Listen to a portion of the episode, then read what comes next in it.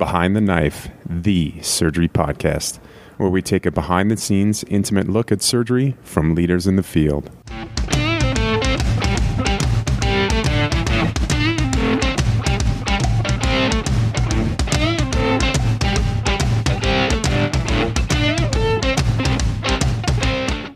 Welcome back to Behind the Knife. This is Kevin. I just want to introduce this mini series that Patrick Georgoff put together. It's a series on ECMO. Uh, it's going to be a three part series released this week. Uh, it is covering the basics of what you need to know of indications and, and troubleshooting uh, ECMO. So I think this is something that many of us uh, kind of learn on the fly, and I think a, a detailed review uh, will benefit us all. Um, so thank you, Patrick, for another fantastic series that you uh, helped us out with. Uh, for all of those that had their boards canceled this past week, um, you know, that's a tough thing to go through. I'm sorry for you guys. I'm hoping the American Board of Surgery will make it up to you guys. Uh, if there's anything behind the knife can do um, to help with this, uh, please let us know. Um, and if we can help get the message out. Uh, we also have a uh, very serious podcast next week, but important. Um, it's a panel on systemic racism and, and how it has impacted surgery and how we can do better as surgeons uh, to help minimize it. So uh, look forward to that. And I also want to let you guys know about our uh, BTK Journal cast. It's a, in combination with the uh, RAS ACS committee and uh, it is a five minute breakdown of journal club articles that impact general surgery. So you can check it out on our YouTube page. Um, and this most recent one was on the Stitch trial. There's been ones on aortic aneurysms um, and, and, multiple other topics. So if you want a quick five minute breakdown of landmark studies in surgery, uh, please go check out our YouTube page. Uh, just search Behind the Knife on YouTube. Um, okay, well, uh, Patrick, take it away. Welcome back to Behind the Knife. My name is Patrick Georgoff, Trauma Surgery Fellow at the Red Duke Trauma Institute in Houston, Texas.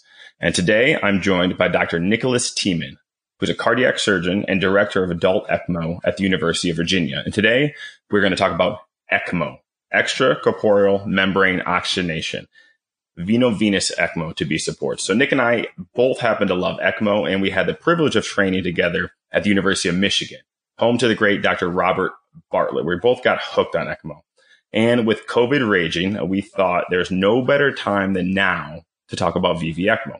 So in this episode, which is one uh, of a three part series, we're going to cover VV ECMO in detail from soup to nuts with a bunch of tips and tricks and clinical scenarios mixed in.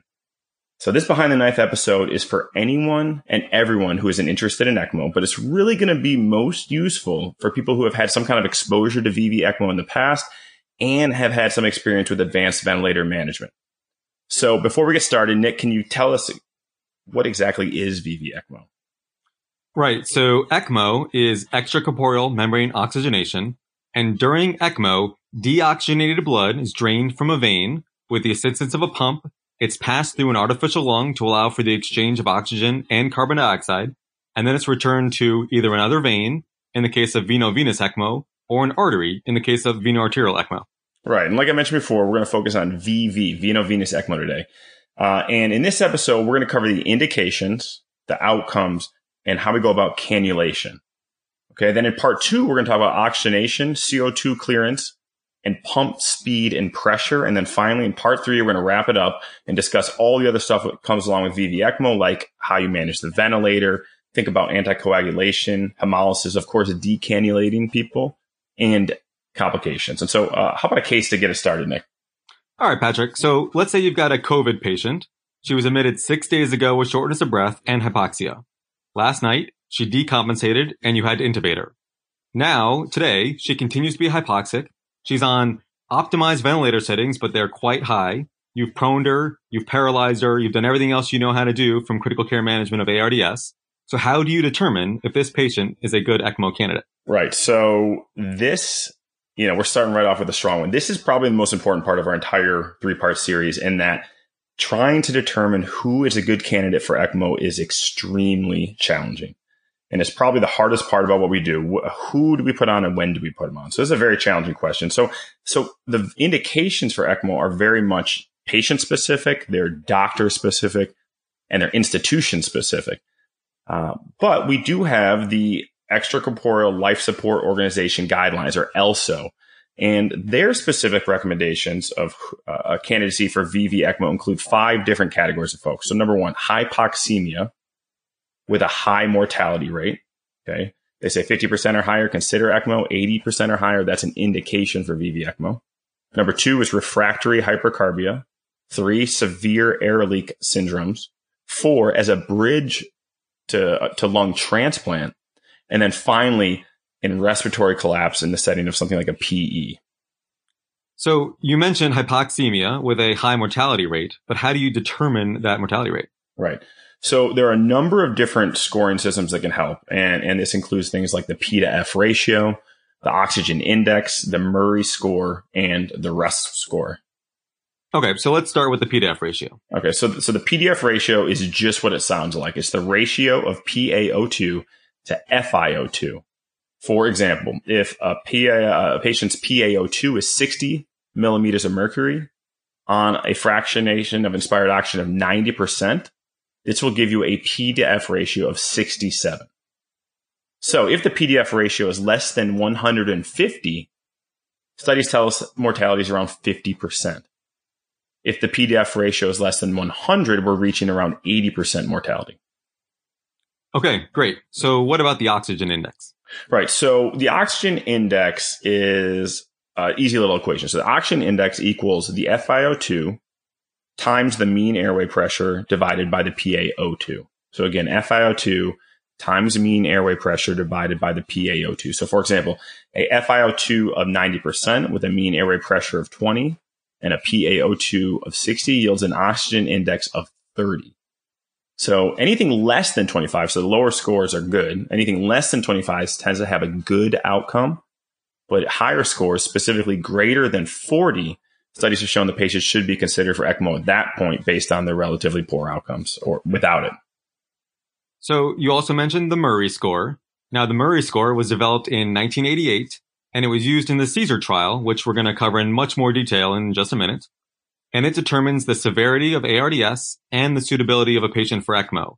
The different components of the Murray score include the degree of chest X-ray consolidation, the P to F ratio, the amount of PEEP or positive end expiratory pressure that the patient's on, and the lung compliance. To calculate the lung compliance, you can just take the tidal volume divided by the peak inspiratory pressure minus the PEEP, and a normal value for that is around 50 to 100 milliliters per centimeter of water the Murray score uh, is indica- indi- indicative of uh, considering ECMO when the score is two or greater. Perfect.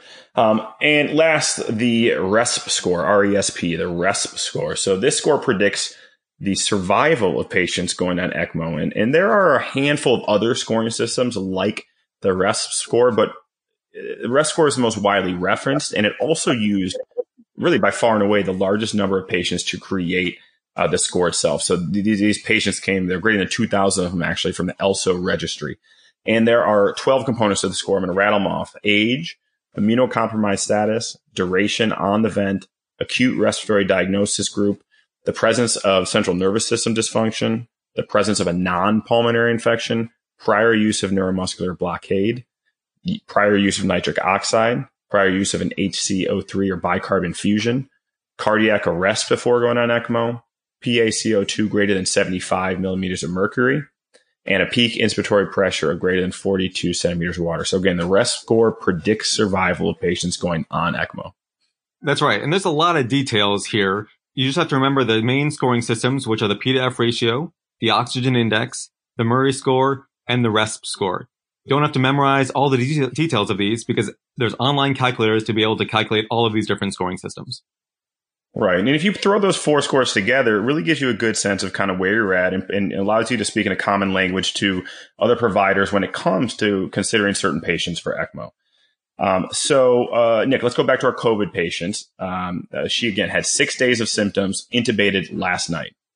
All right. So let's say she's got a P to F ratio of 80, an oxygen index of 45, and a Murray score of 3.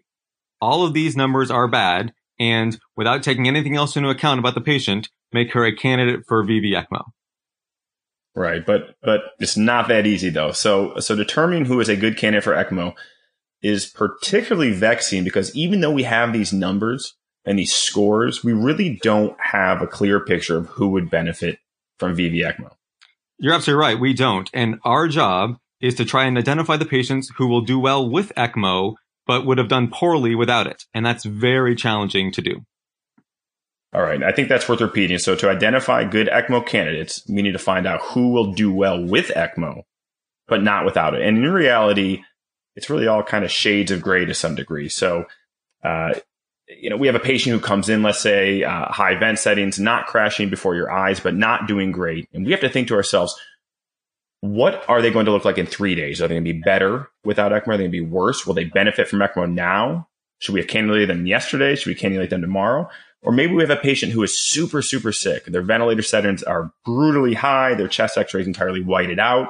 They've developed, developed multi-system organ failure. Should they be put on ECMO? Can we save them? Are we just uh, wasting our time here? Are they going to do poorly whether we cannulate them or not? And it's extremely challenging. That's right. It's actually the most challenging part. You know, the, the surgical techniques that we use to cannulate a patient for ECMO are not particularly difficult. You know, it's not technically difficult. It's really the decision making and the patient selection that can often be the most challenging part of this whole thing. Sure, sure. Now, Nick, are there any contraindications to ECMO that we should talk about? So, you know, a lot of different folks are going to have different opinions on this. In my mind, there are there are many relative contraindications. Things like being on a high uh, high ventilator settings for more than a week, being immunosuppressed, having a central nervous system bleed, malignancy, advanced age, or other significant comorbidities. Sometimes we talk about patients who are on a high amount of vasopressors or in cardiogenic shock, and in that case, sometimes you'd want to consider VA ECMO, you know, veno arterial ECMO. But if you've got a patient who's hypoxic and they're on a low amount of vasopressors uh, a lot of time that's going to get better with VV ECMO. You know, one thing I always teach my residents is that oxygen is the best vasopressor. So you put them on VV ECMO, you correct their hypoxia, and their vasopressor requirement just kind of disappears.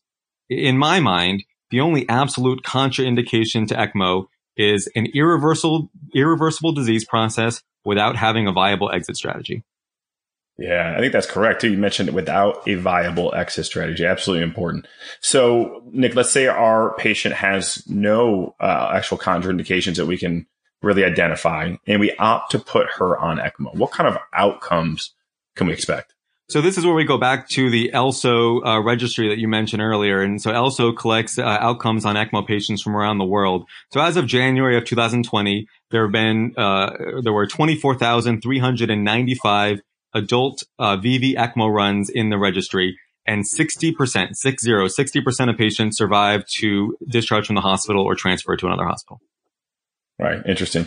And there are probably, well, there are, there, there are two randomized trials that we should touch on to make sure that, you know, when we talk about indications, either two trials you should know about. Right. So the first is the CESAR trial. So back in 2009, this was published in the Lancet. It was entitled The Efficacy and Economic Assessment of Conventional Ventilatory Support versus Extracorporeal Membrane Oxygenation for Severe Adult Respiratory Failure.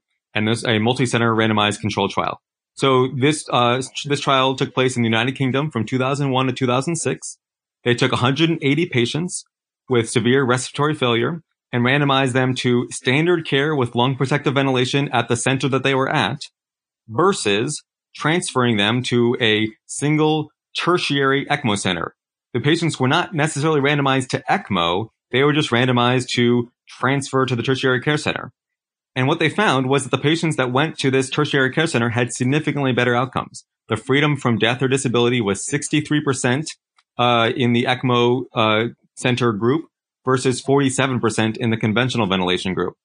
Now, that being said, only 75% of the patients in the ECMO group actually got ECMO.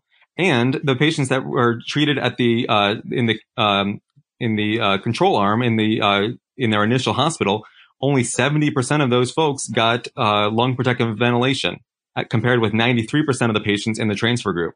We don't have a good follow-up information. And, and in reality, what this showed was that transfer to a special, uh, tertiary care center resulted in better outcomes. Doesn't necessarily, uh, correlate with uh, being on ECMO. Yeah, yeah, interesting. So really about transfer to a specialty center. Hard to say a lot about ECMO itself, but especially center, these folks did better. So there's a newer trial, EOLIA, E-O-L-I-A. Tell me about that one, Nick. Yeah, so the EOLIA trial was just recently published in the New England Journal back in 2018. That was entitled Extracorporeal Membrane Oxygenation for Severe Acute Respiratory Distress Syndrome. This took place in France, uh, mostly in France, in 64 ICUs. They randomized 249 patients with severe ARDS that were intubated for less than seven days, and they actually randomized them to ECMO or no ECMO. So it was either the standard of care lung protective ventilation versus ECMO. The major difference between the Eolia trial and the CESAR trial is that in the Eolia trial, the control group really got the standard of care. They got aggressive ARDS management. They were they were prone, they were paralyzed, and and uh, and really very appropriate care. The results of this trial showed that there was no statistically significant difference in mortality at 60 days, uh, and the trial was actually stopped early because there was no difference. That being said, 46% of the uh, patients um, uh, in the control arm died versus 35% in the ECMO group. There was also a significant uh, rate of crossover, with 28% of the uh, patients in the non-ECMO group eventually receiving ECMO. Yeah. So the Eolia trial is inconclusive in its findings, but does suggest that patients with severe ARDS may may benefit from ECMO. But there, there is still a lot of controversy surrounding the results of this study, and a follow-up Bayesian analysis is even more suggestive of a mortality benefit in the ECMO cohort.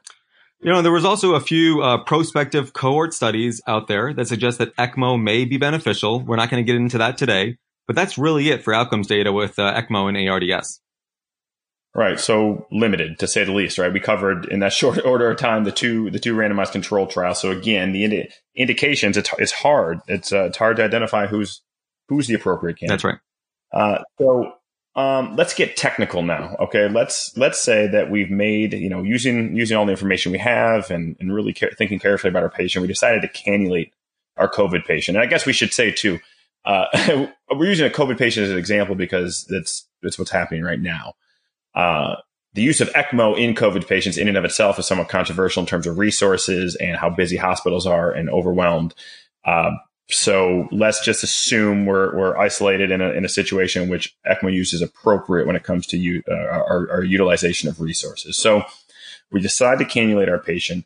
What kind of VV, veno-venous configurations are there, Nick? So we have a couple of different options, right? So, so the first is femoral, femoral. Second is femoral and internal jugular veins. And the third is using a bicaval dual lumen internal uh, jugular cannula. There are pros and cons to each, and the configuration that each different institution uses uh, is really quite varied. In some hands, dual femoral, so femoral femoral cannulas are the fastest and easiest to insert, but they have a higher risk of recirculation. The flows are somewhat limited to somewhere between two and six liters per minute, and it can be harder to mobilize the patient with cannulas in both groins. Right. And so for the femoral IJ approach, uh, deoxygenated blood is drained from the femoral vein and oxygenated blood is returned back into the IJ. And so this actually yields the highest flows up to seven liters per minute. Uh, it may, depending if it's appropriately positioned, decrease recirculation, which we're going to talk about in more detail in a little bit compared to the femoral femoral approach and it allows for easy addition of another uh, femoral drainage cannula should that be needed. And this is a key uh, aspect of flow is getting good drainage, and so we'll talk more about that too. Yeah, and so and finally, the other uh, option is the bicaval dual lumen internal jugular catheter. Um, these are nice because it's just a single cannula, so uh, it's just one insertion site. You have minimal recirculation because the two lumens are separated by by space within the heart. Um, but you're somewhat limited because you're uh, going to flow a little bit lower, maxes out around five liters per minute, and usually requires some degree of additional imaging for placement, such as fluoroscopy or echocardiography. One advantage of it is that it's easier to sit up and mobilize the patient because there's nothing in the groin, and it's particularly useful as, uh, for patients that are bridged to lung transplant. Right, and and like we said, there's there's pros and cons to these. There's no right answer, and which configuration is used, it really varies uh, based upon institution. So you and I did our general surgery and, uh, critical care training at the University of Michigan, where the initial least preferred approach uh, tended to be femoral and IJ. Um, here at the University of Texas uh, in Houston, where I'm at right now, we start with a fem-fem approach. What about you, Nick, at the University of Virginia? What's the kind of the go-to front? Yeah, so we tend to start with the uh, dual lumen IJ catheter, um, and you know, so clearly there's a lot of different ways to to skin the cat here. I think the important thing is having a way that you do it and being consistent and doing it, you know, the same way every time and, and allowing your, your system to, uh, to have good, uh, experience with that. Sure. All right, let's talk about cannula size. So flow, this is a very, very important. Flow is limited by the length and the diameter of the venous drainage cannula. So obviously the greater the diameter and the shorter the length, the better the drainage. That's right. And so for that very reason, we want to place the shortest and widest cannulas that we can. Right. And and drainage cannulas are often multi-stage, right? You'll hear the term multi-stage. Multi-stage just means that they actually have multiple drainage holes uh, uh, throughout um, uh, the end of the cannula. Right, as opposed to return cannulas, which are usually single stage, meaning there's just holes at the end as opposed to multiple levels of holes along the cannula. All right, let's touch base on how to decide what size cannula to put in. So, um, while experienced cannulators may not necessarily do this, one thing you can do is measure uh, the vessel diameter using an ultrasound. And this can help you determine the largest cannula you can safely place. So once you've measured the diameter uh, in millimeters, you can multiply that by pi, and the result will give you the largest French size that you can place in the vessel. Now, you don't want that cannula to obstruct the entire vessel. You want some blood flow around it. So a good rule of thumb is to multiply that by uh, two thirds, and that will give you, again, the largest cannula you can place in that vessel while allowing for blood flow around it. And uh, so your drainage cannulas are typically somewhere around 19 to 25 French. Return cannulas are usually 17 to 21 French. The dual lumen cannulas, they come in a wide variety of sizes. But uh, most adults will get somewhere between a 27 or a 32 French cannula, depending on which brand you're using. Now, there are flowcharts for these different size cannulas that can be useful to review and help you make that decision. Sure. And in regards to technique, placing an ECMO cannula is very similar, if not really just the same thing, just kind of steroided up version of placing a very large central line or, or an arterial sheath for that matter, in that you use an ultrasound guided uh, Seldinger type technique um, uh, to place these lines. That's the most common approach. Uh, you can certainly use cut downs if needed, but by and large, uh, ultrasound guided Seldinger technique is is the go to. Uh, and for this, uh, fundamentals definitely matter, right? Uh, these cannulas are are very big. So, what can kind of tips and tricks do we have for that, Nick? Yes, that's right, Patrick. So, you know, just like you're placing a central line, you're going to want to confirm that you're in the right vessel using either ultrasound or manometry or both. You want to make sure the wire is freely mobile as you advance it and as you uh, dilate and advance the cannula. And as you advance the dilator in the cannula, you want to use gentle backwards tension on the wire to kind of pin the wire back so that you get a straight shot down with the dilator or the cannula.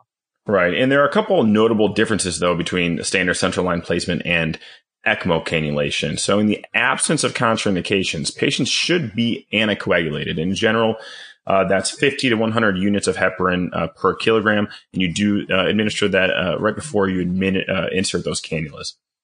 Uh, we also want to use a super stiff wire to advance these large cannulas, specifically a 0.038 inch Amplatz wire, which usually is actually not included in the manufacturer's kit, and so most times I've seen it, it's a separate wire that's included in the ECMO cart that you can pull and use for insertion of cannulas. Again, different than the wire which is not quite as stiff, which comes in most of these uh, cannula kits. Absolutely right, Patrick. The point about the super stiff wire is very important, and it's not just it's not just a funny name we're giving it. That's actually the name of the wire is the super stiff wire. Uh, these are huge cannulas. If you kink the wire when you're dilating or when you're advancing the cannula, that can be a huge problem. When you're inserting through the IJ, you need to ensure that the wire is gone has gone past the right atrium and that it's not in a hepatic vein and that it's not crossing the tricuspid valve into the right ventricle, or else a serious bleeding complication can result. Mm-mm, bad news. Bad news. You can confirm the location of the wire and ultimately the lo- uh, location of your cannula using X-ray. Uh, and if you're going to do that, have the uh, X-ray plate put in uh, behind the patient before the procedure starts. Have the X-ray tech in the room, and then they can shoot some serial films as you progress through the the process. Or you can use ultrasound, either a surface echo or a TEE, or you can use fluoroscopy. And Nick, what do you like to use? So we usually do this with uh, with just TEE. Uh, that we get a, a bicaval view, and that allows you to see the uh, the wire go straight down from the IJ through the right atrium, go straight down the uh, IVC, and we feel pretty confident with that. Sometimes, if we don't have an experienced uh, echocardiographer or someone that can do a TEE nearby, then we uh, will use either fluoroscopy or plain films, depending on where we're located at the time and what kind of technology we have available at that moment in time. Sure, sure. So, uh, femoral drainage cannulas, those should end at the hepatic vein. Uh, and the reason for that is there tends to be good flow there in this location. And it is thought to, that the liver architecture may actually stent open the IVC in this area. And uh, this can avoid, uh, potentially avoid the cannula from sucking down in the IVC or sucking against the wall. And femoral or IJ or IJ uh, return cannulas should end at the cavo-atrial junction. Essentially, emptying oxygenated blood directly to the right heart. Um, in addition to using X-ray and or ultrasound and or fluoroscopy, you can simply measure the cannula against the patient prior to insertion as well to give yourself a, a sense of, of how far you're going, and then you need to confirm uh, with one of those modalities. So one other thing to note, Patrick, is that, you know, cannula insertion really often is a two person job. You know, you can, in, in a pinch, you can do it by yourself. But if you have an experienced assistant uh, that can help you out, it's really uh, very helpful and the safest way to do this. Having someone that can help hold pressure so you're not bleeding, they can control the wire so the wire doesn't get contaminated or or lost is really, uh, I think, the best way to do this. Yeah, critical, really. And and when you cannulate a patient, we also want to ensure that there's no air entrained into the ECMO circuit. And this is probably a uh, no-brainer for, for folks like Nick and cardiothoracic surgeons who put people on pump all the time. But for the non-cardiothoracic surgeons, we do this by uh, uh, performing what we call a wet connection.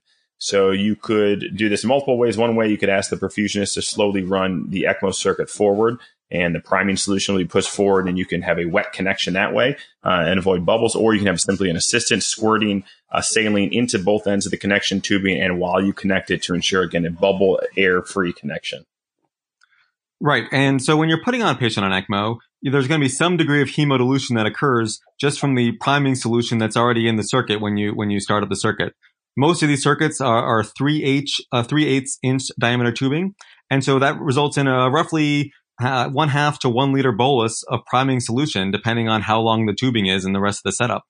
Uh, importantly to note, this will not result in volume overload uh, due to additional circuit volume or expanded vascular volume. Um, but uh, but most of the circuits are heparin bonded uh, and can be primed with crystalloids, as opposed to in the past where we had to use blood or albumin to uh, prime the circuits. The only kind of exception to that is in children, where oftentimes we'll still use blood as our priming solution. Sure. And okay, how about cannulas? How far should the cannulas uh, uh, be apart? We mentioned recirculation briefly before. Yeah, so ideally we want to have at least eight centimeters of separation between the uh, ends of the two cannulas to avoid recirculation. Now, there's always going to be some degree of recirculation, and, and so what what is that? So that's when the oxygenated blood that is returned from the ECMO circuit to the patient is basically drained right back to the circuit through the drainage cannula rather than going through the heart. So essentially, you've got this loop where the blood is just going around in a loop rather than perfusing the body. Uh, you can identify recirculation uh, when the uh, pre-oxygenator oxygen saturation is higher than expected and higher uh, compared to the uh, peripheral uh, PaO2 and the peripheral oxygen saturation. So let's say we cannulate our COVID patient. She remains hypoxic and she's got a PaO2 of 55 and an oxygen saturation of 85%. We check a pre-oxygenator oxygen saturation and it's 70%. So most of the, uh, the oxygenated blood that we're giving her is just circulating around back to the ECMO pump. So, Patrick, what do we do when we identify that there's recirculation happening? Right. Before I answer that question, I want to point out you said a SAT of 85% and a pre-oxygen saturation of 70%. So that's 15% difference for a patient who's not setting well. That that's too that's too close. It should be much different. We should have better systemic sats, and we should have a lower return oxygen saturation for someone who's at hypoxic. So there are four main ways to address recirculation. One, we can increase the distance between the cannulas to eight centimeters or more. Simply pull the cannulas farther apart. That's number one. Number two, we could add a drainage cannula to improve flow and decrease negative pressure, thereby decreasing the likelihood that oxygenating uh, blood returning from the return cannula is sucked up through that high negative pressure draw back into the can- uh, into the drainage cannula. Uh, number three, uh, we want to ensure that the return cannula is at the cavo-atrial junction. Again, trying to imagine a shooting oxygenated blood right into the right heart. And last, uh, we could use a bicaval uh, dual lumen uh, uh, cannula, which is, as Nick mentioned earlier, just based on their design, have lower rates of recirculation. Exactly. And finally, the most important thing, don't forget to secure the cannulas. We usually put a purse string right around the insertion site and then multiple sutures holding the cannula in place or, or grip locks either down the leg or up the neck. For internal jugular cannulas, I like also using some Coban or a Foley leg strap uh, you can wrap around the patient's head uh, in addition to the sutures to keep the cannula secured to the patient's head. Vitally important, every single day you assess the position of the cannula on physical exam and x-rays that can sometimes get moved around. Last thing you want is one of these cannulas migrating up and out of the patient because that is a total disaster. Yeah, easy to forget, right? It's not it's not uh, a place to forget it. You really got to keep an eye on those things, and, and X-ray um, and, and physical exam is going to help you do that. So that wraps it up for the first of our three episodes. On the next episode, we will cover oxygenation, ventilation, and pumps, flows, and pressures related to the circuit itself. So, how about a quick review, Nick? Great, a lot of great information today. So the first thing, remember there are a number of different scoring systems that can help identify ECMO candidates. These include the P to F ratio, the oxygen index, the Murray score, and the RESP score. Second, to identify a good ECMO candidate, we need to identify the patients who will do well with ECMO, but not without it. And this is very challenging to do. And third thing, the only randomized controlled trial truly comparing ECMO to standard of care is the Eolia trial. The CESAR trial, which came before Eolia, supports specialized management in tertiary care centers, but doesn't necessarily support ECMO. Great. Number four, flow and therefore oxygenation is limited by the length and diameter of venous drainage cannulas. For that reason, we want to place the shortest and widest cannulas possible. Number five, wire and cannula location are extremely important and critical for safe cannulation and efficient ECMO. You can confirm the location of the wire and your cannula using X-ray, ultrasound, or fluoroscopy. And number six, recirculation is identified when pre-oxygenator oxygen saturation is higher than expected compared to the peripheral PaO2 or SATs. To fix this, uh, we can increase uh, the distance between the cannulas, add a drainage cannula to improve flow and decrease negative pressure, ensure the return cannula is at the cavoatrial junction, or use a bicaval uh, dual lumen cannula design. Until until next time, dominate the day.